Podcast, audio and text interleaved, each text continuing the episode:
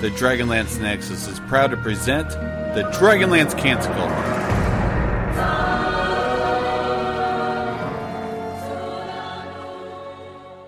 Greetings, friends and fellow companions, and welcome to another exciting, rip-roaring episode of the Dragonlance Canticle. Saying more ums than Megan can edit out. I'm um, Trampas Whiteman. I think you underestimate my power. Go, Megan. There's no limit to the editing I can do. Hello, my name is Megan J. You can find me on Twitter at Miss Megan J. And joining Trampas and I, My name is um John Ryan. that one I'm going to leave in. yes, Find absolutely. me at um lots of places. Take that one out.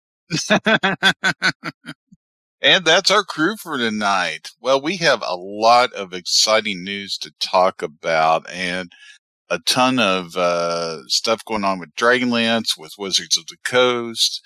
And it's kind of a exciting time to be a fan right now. Absolutely. August uh 20 Oh, now I just did it. You got it. You got into my head with the uhs. August 2022 has been a good month to be a Dragonlance fan. Wizards has announced that the new Dragonlance adventure, which is titled Shadow of the Dragon Queen, is going to be released on December 6th. The adventure will be released in regular hardcover. It's going to be released in hardcover with an alternate cover as a physical and digital bundle through D&D Beyond. Of course, you can get the standard digital version through D&D Beyond. You can get a deluxe edition, which will include a DM screen and the board game Warriors of Krynn. And there's also going to be a special steel box edition available through Beadle and Grimm. You can also pre-order it on uh, wizards.com or D&D Beyond, or you can even pre-order it on Roll20 and Fantasy Grounds. So it's going to be everywhere, December 6th. Um, although if you order the bundle of the physical and digital copy, you get two weeks early access to the digital copy. So I may end up Heck doing that. yeah. I may end up doing that just for that. Uh, but Dragonlance isn't the only thing that they announced. There's going to be uh, a few other exciting announcements for 2023. A new adventure anthology that's called Keys to the Golden Vault, a full-sized Phandelver campaign, which so far is just titled Phandelver Campaign. I'm expecting they'll come up with something a little snappier than that. 2 new Mhm. source books, Bigby Presents The Glory of the Giants and The Book of Many Things. And of course, the news that warmed my soul to its very core, the release of the Planescape campaign setting for 5e. Yay. Excited about that one. So the perhaps the biggest news for the uh, general D&D world as a whole is the release of the playtest material for what's being called quote code named 1D&D, aka D&D 5.5, due to launch in 2024. Um, and I'd actually like to start with 1D&D and work our way backwards. But before I do, I just want to say, address the elephant in the room that we're not going to be discussing Dragons of Deceit just yet. We will be doing an episode dedicated to that, but we wanted to give everybody a chance to read and process before we did a deep dive. So please subscribe to the podcast and you'll get notified when that episode comes out, hopefully uh, not too long, sometime next month. But let's talk about 1D&D.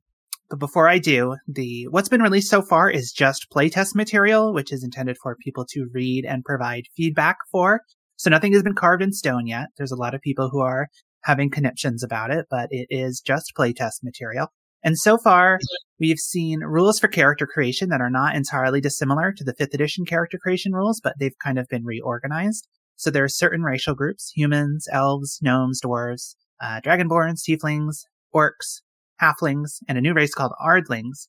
And each is assigned racial traits and players can choose which racial traits a character will get if they say have a human parent and a dwarf parent, which parent gets their gives them the racial traits. Or if they're a dragon-born tiefling, which parent gives them the racial traits.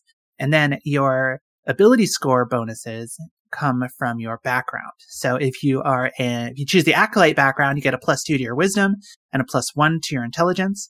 And every background will also get two skill proficiencies, a tool proficiency, an additional language, and a specific starting feat. So how do you guys feel about these character creation rules as they're presented? I haven't had a chance to really look at the uh, the Ardling yet, um, but I, I like how they've kind of simplified some of the, the racial aspects, like the dwarf. Everybody just gets the bonus hit points now. You don't have to be a you know a, a hill or a mountain dwarf or whatever it was uh, to get the bonus. Like a dwarf is just a dwarf. Uh, they do kind of give different aspects to the elves. They still still do have you know features for the wood elf, the dark elf, and the uh, the high elf, and same thing with the uh, the tieflings, tieflings. There's three types of tieflings um, that you get different things for. So the but the, I think the halfling and the dwarf are just halfling and dwarf, uh, and there's no variant human. Uh, all humans get the feat now, uh, the bonus feat at first level. So if you're using these playtest rules, if you're playing a human character that gets a feat for being a human, and you get a feat for being uh, for taking a background. So a first level human will have two feats at first level uh, compared to everybody else that gets one for their background. Trampas, what do you think? Well, you know, again, a lot to digest. There, there's some things I really like about this. Uh, uh, to mirror what John's saying, the um, uh, I like the way dwarves are done. You know, there's no reason to have sub races just based on, you know, where you grew up, unless it's something like elves where it's an, an environmental thing, you know, like with elves, they seem to have this knack for conforming to various environments. So, you know, astral elves are different than wild elves are different from sea elves and so forth. And in fact, you'll note that the term subrace doesn't seem to be there. Uh, I think it's kind of different based on what you're talking about, but like elves, um, you know, the drow, the high elves, the, um, wood elves. I'm sorry. I will always call them wild elves. Thank you. Wood elves. They, um, are all known as lineages, um, a term that was used in Ravenloft. Um, one of the things that I noticed that was interesting was, you know, what we've kind of known as half races. So half elves, half orcs, rather than, rather than having separate rules for those, what they're doing is they're basically saying, okay, pick one of your two parents. And, um, from there, you pick the stats of one parent and then you just add in some physical, um, looks and stuff from the other, uh, mix and match however you want in terms of looks, and that's your character. Now, I I did notice in the I think it's the Tal'Dorei book that Critical Role put out. The way they did it is they basically said, okay, take some traits from either race, but try to balance it out. So switch out a combat ability for a combat ability or a skill ability for a skill ability. And it, it gave some good guidelines on that. And as an example, they showed this lovely picture this half half dwarf, half orc eh, that I just adore. But I will say, I, I, I do want to add one thing to this. What I really admire about these half races, and I don't know if there's a better way of putting it, but um, one thing I admire is that they stress that this is a blessed event. This is a good thing. You know, I, I don't know how many times we hear that, you know, X half orc character is the result of rape or something like that. It's, it's an old tired cliche and quite honestly, in this day and age, there's no need to have that in an RPG. Yeah, I'm currently uh, listening to the Elven trilogy, the original, the Elven Nations, and mm-hmm. uh, you know, half elves are just treated with sh- with such contempt you know, they're just like, ugh, half humans, you know. And it's it's been around forever, product of its time. But yeah, it's it's good to see the rules of the game, uh, the way it's described, is, is getting away from being, you know, something that's not necessarily wanted to be half of one, half of another. Because, uh, like you said, there's no need for it, especially uh, in these days. You know yeah, who's well, a half elf? You know who's hmm. a half elf is Elrond from Lord of the Rings. Is he? Yeah, Is nobody he? ever nobody ever treats him differently. Huh. I didn't know that. I knew Arwen was. Yeah. Well, Arwen She is? Yeah. Elrond is a half elf. He's not treated badly. He's the king. So why well, should all half elves be universal? yeah. yeah, he's he kick anybody's butt who uh, disagreed with him. So you know. And let's talk about some of the other changes that they have for one D and D. That a few a few yeah. things that really pop up as being mechanically important. Tool, this one I really like. Tool proficiency, including musical instrument proficiency, will now stack with your skill modifier. So if you're picking a lock, you roll your d20 and then you add your sleight of hand bonus and your proficiency bonus. Or if you're playing on your lute, you add your performance bonus and your proficiency bonus. I think this is so great because it seems like having sleight of hand and having thieves tools is essentially redundant because you can't be proficient twice. Mm-hmm. So I think that's a great change. And they also, it looks like they're organizing spells into what they, into three different types. So you got arcane spells, divine spells, and primal spells. The divine spells are used by clerics and paladins. The primal spells are used by druids and rangers, and presumably everything else is arcane. Although it's not entirely clear how this is going to translate into game rules. I think it's interesting. I'm interested to see where that goes. Yeah, no, I have some ideas. I mean, for that, we can look back to fourth edition because they had primal magic as a power source there. So what this is going to do thematically, that works out. I, I love the idea of primal nature magic not being the same as divine magic. What this is going to do though is we're going to get to Dark Sun eventually. I know a lot of people say it's not coming, but I got a feeling it is coming. I've seen a couple of hints of it. And, you know, the way they did Dark Sun in uh, fourth edition was they um, they basically said, okay, well, here's a world where the divine power source does not exist. There's no gods, there's no clerics, there's no paladins. Um, so you're left with uh, arcane, primal, and at that time, psionics was its own power source as well. So I think, think that might be the same thing for this, and uh, give if this iteration and concept of these spells make it through to the final product as primal, arcane, and divine. Do you think they'll eventually do a psionic grouping? They could, but um, it would totally go against what they landed up with for psionics, which is um, you know, three subclasses, uh, the most notable being the aberrant mind sorcerer. That's what and I play. I think people accept, oh, I love that subclass, but I think people accept psionics more if it's, um, part magic.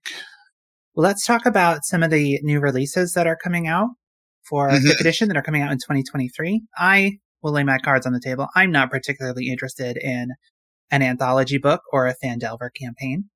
I am sort of interested in the giant themed subclasses that we saw in the UA. And I'm hoping that the Book of Many Things will kind of be like a, a Xanathar's or a Tasha's Cauldron that will have lots of items and spells. That's always fun to have. It is. It is. I'm mostly just excited for Planescape.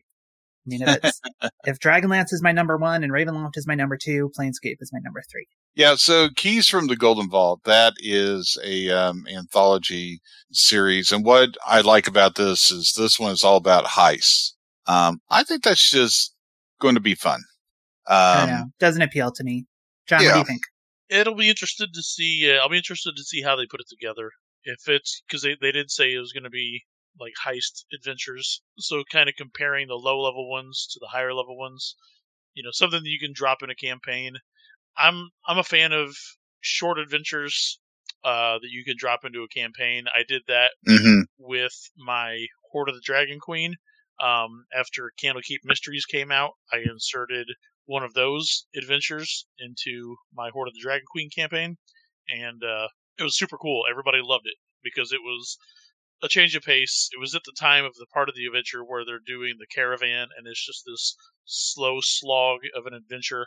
So I I knew I had to do something to kind of shake it up because it's just boring and poorly written, to be honest. Um, but I threw one of the adventures in there, and they took a side journey to the Feywild. In uh, in doing so, because I changed up the adventure to, to match what I needed it to do.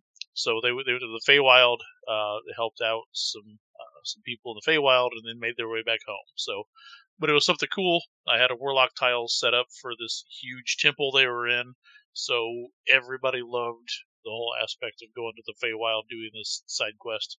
So, like I said, one shots you can just drop them, literally edit anything with a little bit of a changing of locations and whatnot to match where you are. But but I do like short adventures, uh, the anthologies. I, I I believe are pretty cool. I haven't read all of them, of course, but I, I find uses for them.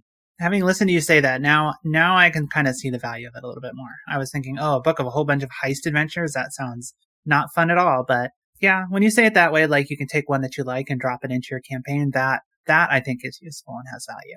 Also great for um for convention games, you know, something where you don't need a long campaign. That's true too. Right. Mhm. Like I said, I used it just to, to break up with the monotony of what was going on because they needed something to do besides sit in a wagon. They want to just follow a caravan full of treasure that they couldn't steal for weeks and weeks.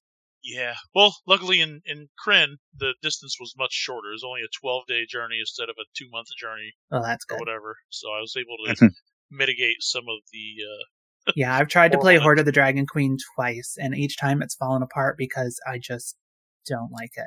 It's just not good, in my opinion. I applaud you that you're able to run it effectively, but I could never make it work. uh, when I saw Matthew Lillard at GaryCon uh, at his Beadle and Grimm's booth, uh, he was talking about these campaign coins and how they're putting out, you know.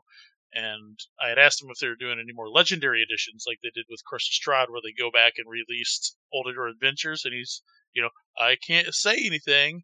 And I said, well, it'd be pretty cool if you did the Tyranny of Dragons. He goes, no, it wouldn't be. Nobody likes that game. I said, well, I'm running it right now. He goes, there's like you and like two other people in the world that like that adventure. But speaking of Krynn, let's jump over to our discussion of Dragonlance. Um, I want to read out for both of you and for anybody listening this description that I got from um, from the D&D website. Sort of just an overview of the adventure. Takhisis the Dragon Queen, and it's going to take me forever to get used to saying Dragon Queen instead of Dark Queen. But Takhisis the Dragon Queen has returned to the world of Krynn. Across the land, her armies of fanatical draconians wage a brutal war of conquest. As the dragon armies march on the unprepared nation of Solamnia, only the defenders of the city of Kalaman stand in their way. But the dragon armies want more than just crush their foes. An ancient evil in the Dragon Queen's service seeks a magical weapon that could dominate Krynn for all time. Dragonlance, Shadow of the Dragon Queen, is a tale of conflict and defiance set against the legendary War of the Lance. Create characters from Krynn, the world of Dragonlance setting, then march them to the front lines of battle against the terrifying dragon armies. Optionally, use the Dragonlance Warriors of Krynn board game to bring this adventure's massive battles to your Dungeons and Dragons game. Um, and then it has a few little sub entries here. World at War. Introduce war as a genre of play to 5th edition Dungeons and Dragons. Dragonlance introduces the Dragonlance setting with a focus on the War of the Lance and an overview of what players and DMs need to run adventures during this world spanning conflict. Heroes of Krynn provide character creation rules highlighting core elements of the Dragonlance setting, including the Kender race and new backgrounds for the Knight of Solamnia and the Mage of High Sorcery magic users.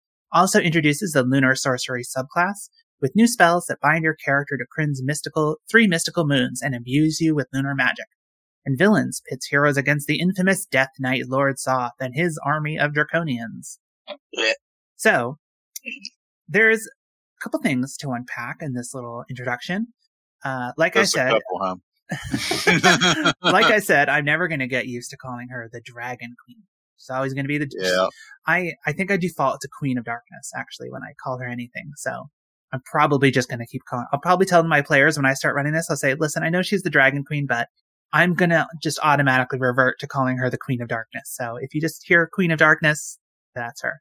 And then Lord Soth at the forefront. That's quite a change of the story. I think that's kind of one of the biggest changes that I've seen sort of Yeah, within, they, within this brief description because Lord Soth was never at the forefront of anything. Uh, That might be good, actually. They they were talking. There, who was it? Ray Winninger, I think. I saw an interview with, and uh, he was mentioning how you know as they're doing this uh, adventure for Krynn, they wanted to have one of the most iconic villains, and you know who's more iconic than Lord Soth. Um, we know that he's going to be there. We've seen art where he's riding a death dragon. So yeah, it's it's good to see Soth, and uh, and we'll get to the covers here in a bit too, because Soth is featured prominently on them. Um, they, I think they're missing the mark on one thing though. Mm-hmm. They are stressing, okay, this is a setting of war, war, war, war, war, war. Okay, I want to read you a quote from Margaret Weis. Dragonlance is a story of love and friendship set against a backdrop of war. Now, it can be said that the players are going to be the ones bringing that story of love and friendship, but My fear is that when we see this, WotC might focus on the war aspect a little too much, and we'll lose a little bit of that um, Dragonlance feeling because of that. It, it's hard to dictate to somebody how to play friendship and love, though. So they, they can't Mhm. really write rules about creating a system of love and friendship, right?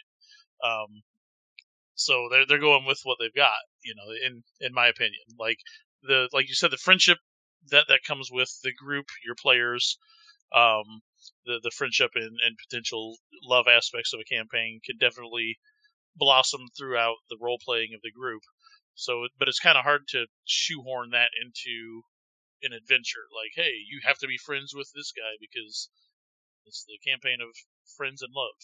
I guess maybe they could uh, wait until the My Little Pony uh, RPG comes out and steal some of the the mechanics for that. Maybe. Well, there's a line here that jumps out at me that says that an ancient evil in the Dragon Queen service seeks a magical weapon that could dominate Krynn for all time. So I'm thinking maybe that's going to be kind of the smaller story within the war story. I'm, I'm thinking like, and they talk about somebody was comparing it to Saving Private Ryan. So I'm thinking like, you know, Saving Private Ryan, you've got this this one squad. Their mission is to go and rescue Private Ryan, and then happening in the background is this whole war. I think that's kind of what they're going to go for. Like you're this small team. Your mission is to stop the Dark Queen or the the Dragon Queen from getting this magical artifact, and that's kind of your story within the broader framework of the war. Right. So this this ancient evil is that going to be? Do you think Lord Soth? Is that going to be the red dragon that's featured in uh, with the writer, or something else? Maybe that weird treant thing that we got a mini coming for. I'm inclined to think that's going to be Soth, but not 100% certain. That that's what I was thinking too, but I don't know.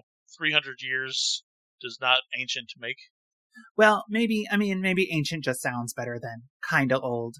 They talk about this physical and digital bundle as if this is something to be super excited about. And it sort of is if you want to save $10, which is good. I do want to save $10, Mhm. but it is not the big deal that it should be. Well, if you go by the cover prices, it's saving twenty dollars because the cover price of the book is fifty. The adventure is thirty on D and D Beyond. So if you were to buy them separately, it'd be eighty. So it's sixty is the bundle. So it's saving 20 dollars on that. Yeah, but you got to pay $12 in shipping. that's true. So, Not if you buy the Oh, deluxe bundle. Shipping is free.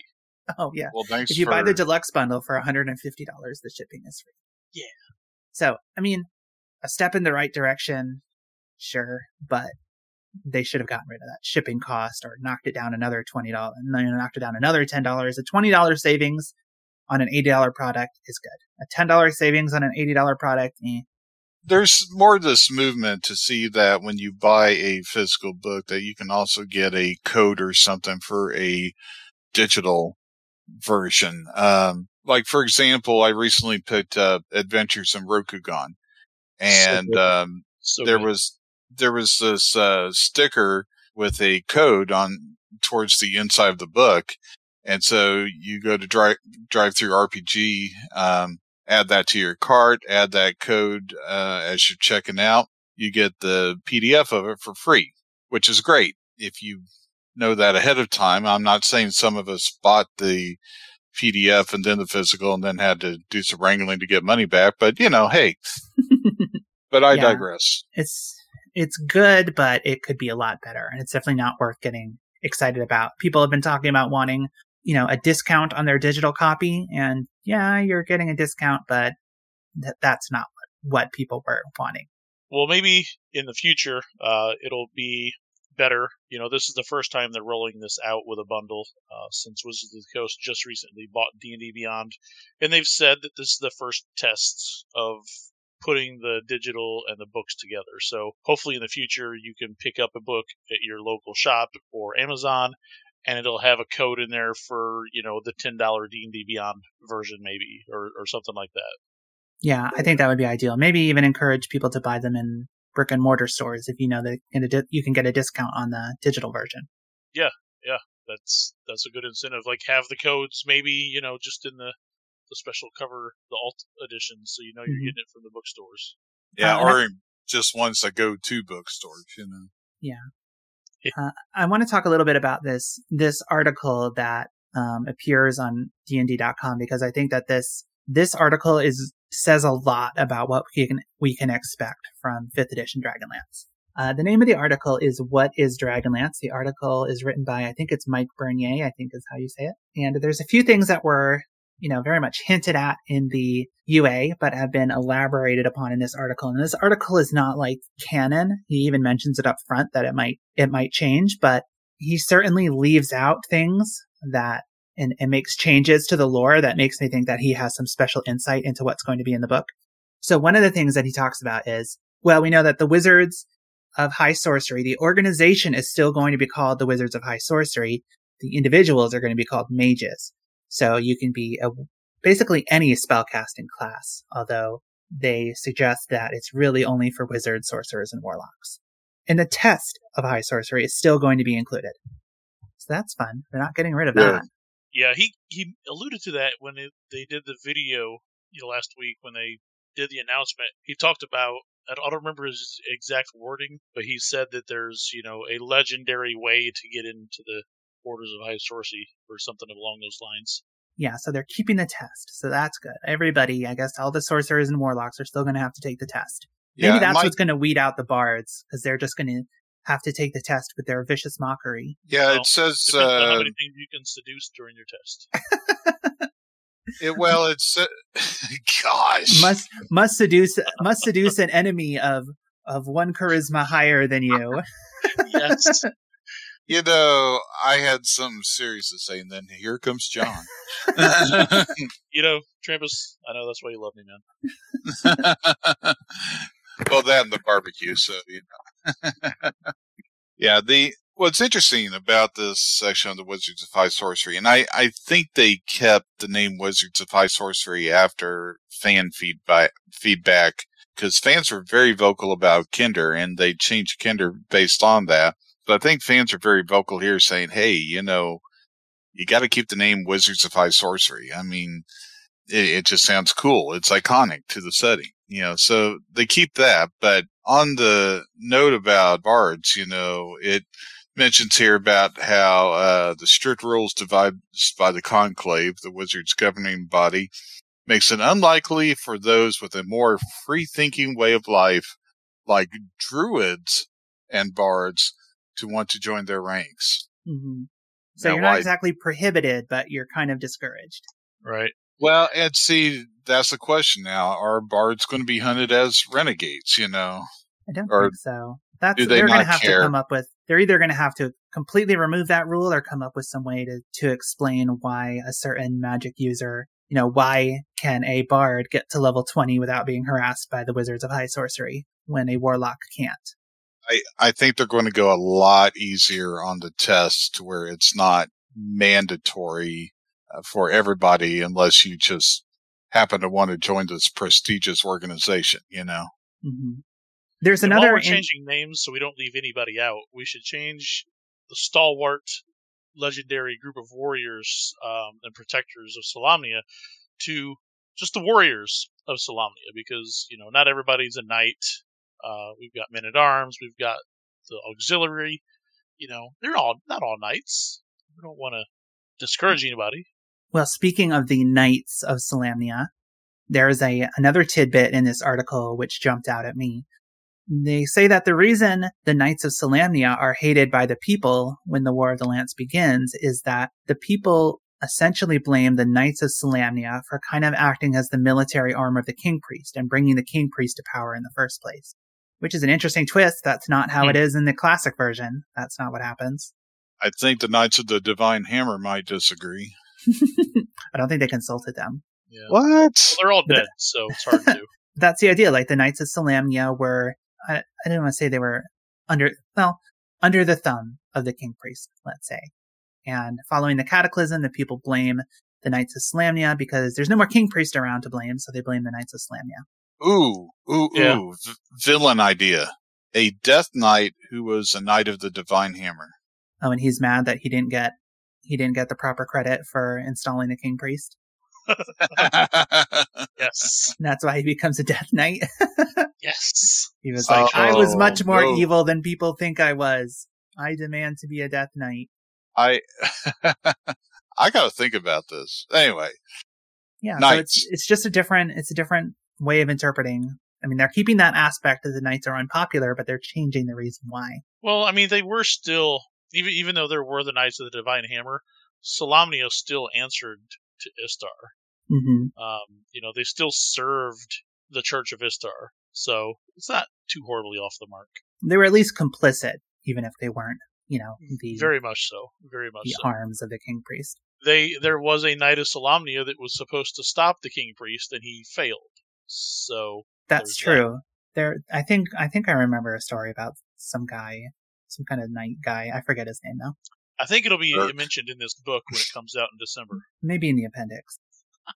Uh, there, there's Don't no look the mention of cover. Kender stealing in the description of Kender in this article. It's just sort of they kind of dance around the wording. It's like, oh, Kender are curious and Kender are so, uh, you know, inquisitive and lighthearted. yeah, boy, I I understand their idea of not having a race of thieves. You know, that's kind of a bad look. Yeah, it's a little But- problematic. Problematic. That's the word. That that's a uh, word that's used a lot these days. But um, but you know, like with Kender, that's their entire point. And I think what people forget about with Kender is that they were created because Tracy had certain moral issues with the whole thief class. You know, that class where people could play it and if they wanted to, they could steal from their entire party and all that sort of stuff. Um, so he wanted to create something that filled that role, but something that was a little bit more innocent, whimsical. And so that's when we got Kender.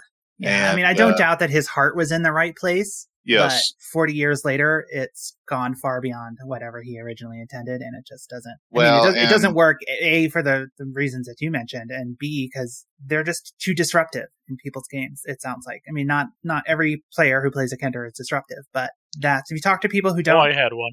talk to people. Yeah, I've had one too. And if you talk to people who only know a tiny bit about Dragonlance, that's the first thing they're always going to mention. Kender Mhm. stealing from the party mates, Kender walking blindly into a dungeon and waking up the dragon. It's just too, Oh yeah. too There's, disruptive. I think that toned down Kender is the best we could ever have hoped for. Now it's funny. Anytime you see a Dragonlance discussion online, uh, like when there hasn't been a Dragonlance discussion in a while, that's the first thing I notice is someone's got to bash the Kender, the Tinker Gnomes, and the Gully Dwarves. And, you know, I maintain there that Kender aren't a bad race, that there are just bad players. But I can't admit that Kender are a race that encouraged the bad players just a little too much Yeah. which which is a pity. They're they're so wonderful.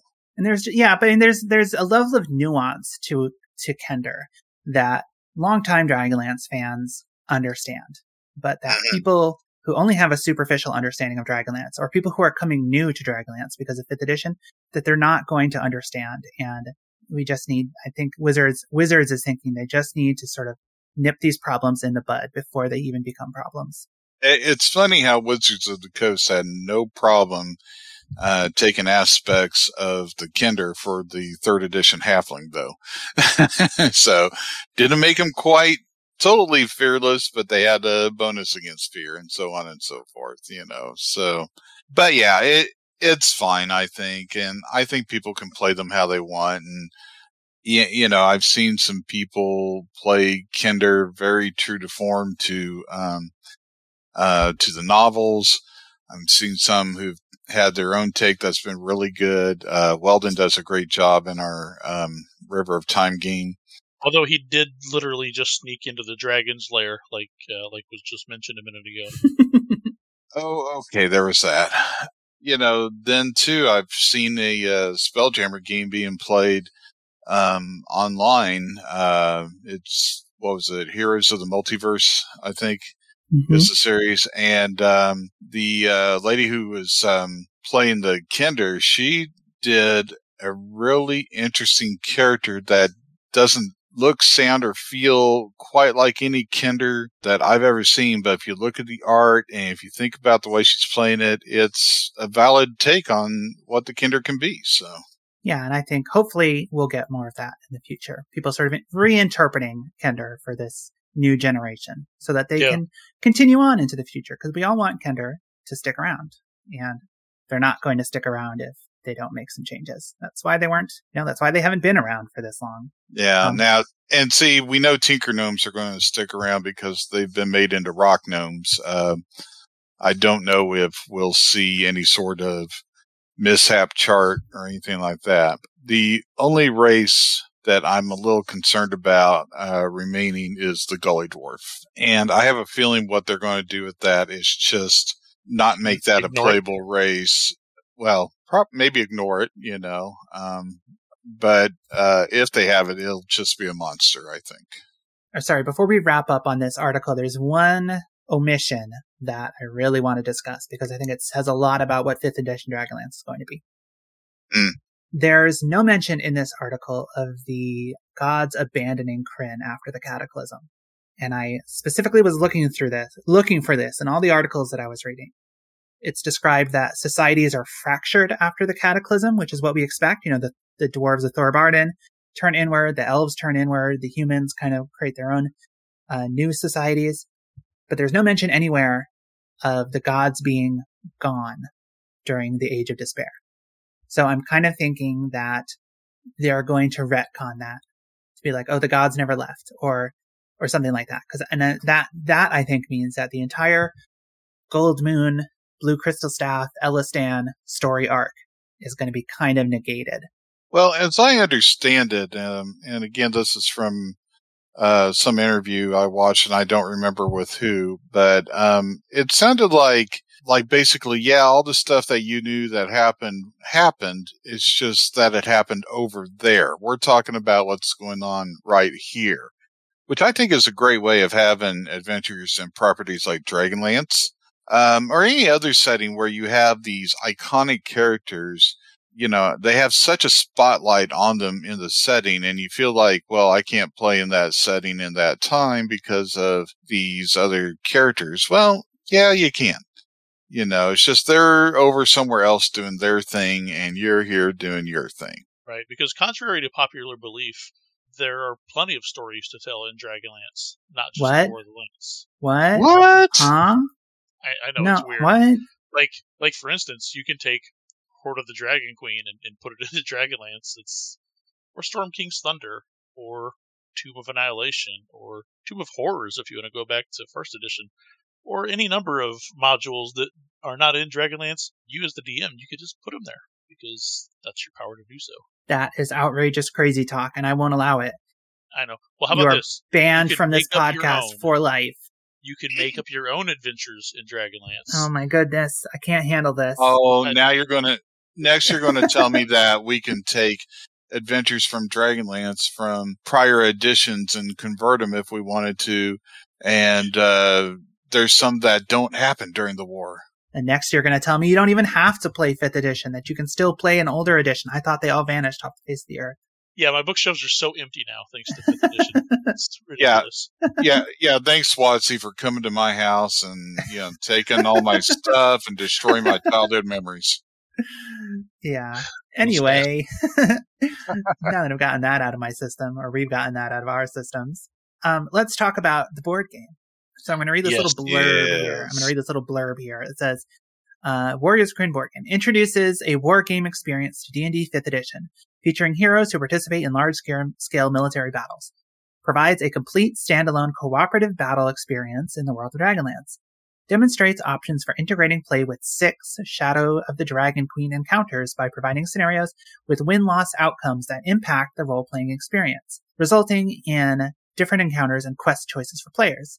Designed by Rob Daviau and Stephen Baker who did Battle Masters, which I've never played, but is supposedly very good. So how do you guys feel? I mean, I looked at the picture. It looks like there's uh, tiles for the battle maps. There's cards, there's little characters, there's little token markers, but I haven't played a board game in decades. So I don't really? exactly know. Yeah, I, I don't exactly know what I'm looking at.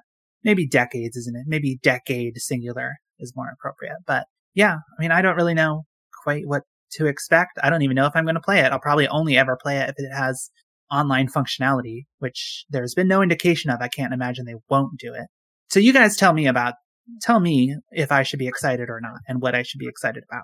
You should be excited because it's Dragonlance. Number one, yes.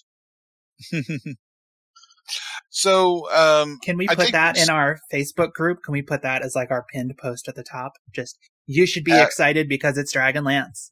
oh yeah, yeah, just take that little audio excerpt there and, you know, put it in all caps as well. Yeah. Or we can bring back the uh, functionality of MySpace, and every time you go to the Dragonlance Facebook page, that's the first thing you hear. Yeah, it just plays like a little MIDI Oh of that a little robot voice of Trampas saying that over and over again. I think it's um, worth mentioning. This is not the first time there was a Dragonlance board game. So there is precedent for this, but it could be quite interesting. I always thought that Dragonlance would be great for, you know, for like wargaming or, or board games. I mean, if you think about the, um, X-Wing miniatures game for Star Wars, you know, you got all these ships, they're flying around, they got different tactics, things they can do. We could do that with dragons and that could be quite cool. It's interesting because they're they're highlighting here that it seems as if the if you play the board game, it's going to have a direct impact on your character, which begs the question: How does it, how is your character affected if you don't play the board game? And then, of course, the real question is: How well is this all going to be done? I guess is really the is really the real question because on on paper it sounds like a fantastic idea, but Right. Right. But how are they going to put my Minotaur Bard into that board game and have it work the same? That's a good Yeah. question. I'm kind of imagining like, and this is just me purely speculating, but like, let's say the players come to a new town, let's say Solanthus, just drawing a name out of the hat. They come to Solanthus and then you play this board game, you know, good versus evil. If the good guys win, you come to Solanthus and it's occupied by the knights. If you're the bad guys win, you come to Solanthus and it's occupied by the dragon armies. By the way, side note, did you notice that they make Dragon Army into two words? I did notice that. I did think that was a little funny. I, I'm I'm s- I'm kind of uh, I don't know I don't know if worried is the word, but they keep putting in like images of Dragon Army officers and stuff. We haven't seen. I guess if Lord Soth is going to be the uh, the main bad guy, they might not have room to include a Dragon High Lord. Um, but I'd be interested to see what their art looks like for a Dragon High Lord uh, in fifth edition. Well, I think that there is a Dragon High Lord, and I think that they are right under our nose. But that's going to bring me to our next topic, which is the art. So, when I saw this art, I was over the moon because I was like, this is the best cover that Wizards has done for 5th edition. And then when I saw the alternate cover, I was like, no, this is the best art that Wizards has done for 5th edition. I just think it looks so cool, so evocative, so exciting with Lord Soth looming over it and that big dragon. You got the dragons and the the draconians in the front. It feels so Dragonlance to me, and it looks so exciting and cool. But I've heard the criticism from our own beloved Nexus uh, team that the art resembles Lord of the Rings too much, and the new Takhisis art looks like Maleficent, which I don't disagree with. I do think that the art is very feels very Lord of the Rings, especially Lord Soth is looking a lot like Sauron. But my answer to that was that I think it's intended to clue in players who don't really know Dragonlance that this is supposed to be a more epic setting. So you look at this art, it makes you think of Lord of the Rings, it makes you think of big epic battles, and it ties sort of Dragonlance with big epic battles in your mind. That's just my thought. I have mixed feelings. I, I see some of the criticisms that others have um, brought about. Definitely, Soth has a Sauron look of sorts, but yeah, like in that alternate cover, if you look at that, that is a very stylized helmet, and they open up the helmet more to where you can see the mouth. Mm-hmm. Uh, you know, the undead mouth of Lord Soth. I will say that alternate cover looks a little busy in some ways. Um, but it's nice that on the flip side of it, there is a black rose on the back. So that's cool. It's got You black, ro- got vines, you got embers flying, you got Lord Soth Mhm. with his eyes glowing. I just want to, I would I would kiss this picture if I could. That's how much I like it. Well, you can on December 6th. you get lipstick on the screen, that's your fault. You know, I ain't touching that. But you know, the the Draconians look a little off to me. And I'm not certain who that guy is who's riding the dragon. I yeah, I've that's not- what I wanted to get to. I think that is our Dragon High Lord. I think that's I don't a new, know about I think a that's High a- Lord, but I think that's a new character hmm I think so. because I'm looking at Um, the minis here, phdgames.com, and it's showing some of the minis from the upcoming release. And one of them that it shows is this character called Kensaldi, K E N S A L D I. Right. Kensaldi standing or Kensaldi on Red Dragon. So whoever this Kensaldi person is, that's who's on the Red Dragon in the cover. That's not Soth on the Red Dragon. Um, and the reason that I know it's the same person is because they've got that same weapon in each picture. Right. So I think that is our Dragon High Lord, a new character, the person who's actually like running the army while Soth is off looking for this whatever this weapon is. That's what I I'm think. I'm just gonna hope that it's not a Dragon High Lord and that's just a you know maybe a general of the army or something. Um, because we know who the Dragon High Lords are. We we've experienced them all over the years. So I hope they don't just create a new one just because they they say they can. You know, there's Verminaard. There's a whole slew of Dragon High Lords, and Kinsaldi has never been one on that. Right, list. but if they're trying to tell a new Dragonlance story in a sort of a different part of the continent, it's got to be somebody new. Because if they use Kitiara, Verminaard, and uh, Ariakas, anybody, everybody's gonna be like, "Oh, well, they are supposed to be over in here doing this in this book during this part of the story." So they would they would have to be somebody new in order for that to make any sense. But as far as I understand it, there's only one Dragon High Lord per army.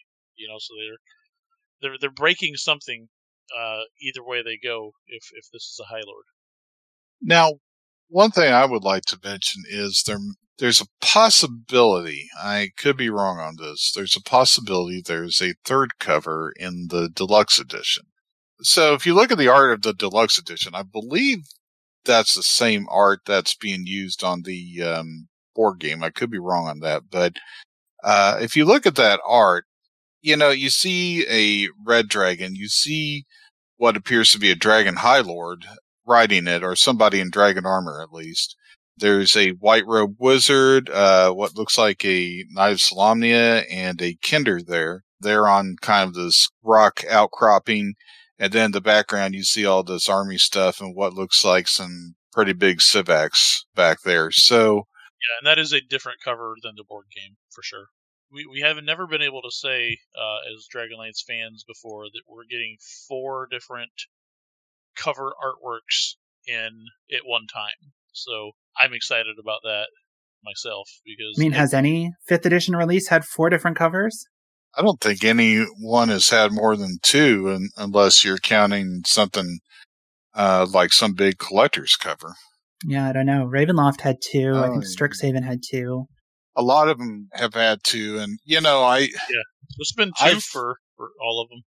you know, I kind of had to make a choice here with um, D&D 5th edition. And so I chose basically, I'm just getting one of two covers because these books, they are not cheap. I think that I'm going to get the alternate hardcover and I'm going to get the D&D Beyond. Actually, I might even, I might not even get the D&D Beyond version. I might just get the alternate hardcover and then get the Roll 20 version so that I can run it on, run the adventure on Roll 20. Nice. Yeah, you might be seeing me in the news um, as I rob a bank. So yeah. I Keep I an mean, eye out. I've I've already ordered. I, I pre-ordered the deluxe edition with the board game and the book, and then when I got home that day, because they always do these events on Thursday, which is my weekly game.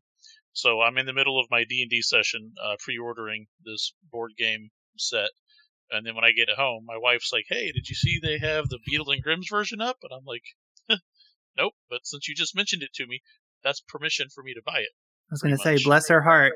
right. So I did that. Um, and on that same day, I also bought two Ravenloft or the two Spelljammer sets. So I spent a Oh, uh, one thing I love about the Beadle and Grimm's version is, you know, usually they call it like uh, silver edition, platinum edition, something like that. This is steel. Right. Yes. Oh, I didn't even pick Okay. up on that. I yeah, I'm not that I'm not a cool. collector type person, so I I was only vaguely aware of the Beadle and Grimm things. That didn't even occur to me. That is funny. So steel Yeah. instead of gold. It's very clever. Yeah, because they do have silver, gold, and platinum uh, as far as the their box sets. Now they got a steel. That's so cool. That's really clever. You can get it for a steal. No, wait a minute. it's Beadle and Grimm. No, you can't. So, what do you think about uh about these minis? John specifically, Trampas. If, I don't know if you're into minis or not. When I first heard that we were getting a, a Dragonlance book, I immediately my thoughts went to, I wonder what kind of miniatures we're going to get because I love miniatures. I have thousands of of D and D miniatures, and it looks like they are not going to disappoint with this set. Um, they're doing, you know, the random boxes, uh, like they always do. Um, which it looks like there's going to be a black dragon with a rider. Uh, is may I don't know if it's going to be one of the promo minis or if it's going to be in a blind box. Uh, but that looks like it's going to be something in the set. There's going to be packs, kind of like they've done with the uh, uh, the recent releases of like the Salt Marsh minis, where they have specific characters that you know and see. Uh, so they're doing a pack of Dragon Army warriors. They're doing a pack of Kalaman militia or military warriors. So the artwork that we've seen with the plain breastplates, uh, they are not Knights of Solamnia because they match the armor that are on these minis. So these are Mhm. Kalaman military, not Knights of Solamnia. Um, I will say what I'm seeing here on the WizKid side. Um, it looks like there's two knightly characters. One appears to be a sword knight, and the other, I'm guessing, is an older female um, rose knight. I would say um, those those both look really slick. Uh, their their helmets remind me of Sturms a little bit. A lot, yeah. And both of those minis, both of those characters, do have the very detailed looking breastplate that would signify that they're a knight of some sort. But then we're also getting a Draconian warband, which they've done a lot of warbands of various creatures with orcs, goblins, kobolds, ogres, what have you. So they're doing a Draconian warband, so you get one of each color Draconian of the metallics. The only thing that's disappointing about that is usually the warband minis are a different pose than the other minis, but the Baaz Draconian looks like it's going to be the same Baaz Draconian that's in the blind boxes. I hope I'm wrong, but from the pictures I've seen so far, that's what it looks like. These Have knight minis seen- look great. I like the draconian ones. I like the skeletal knight. That looks cool. The Soth looks like one of Soth's skeletal riders.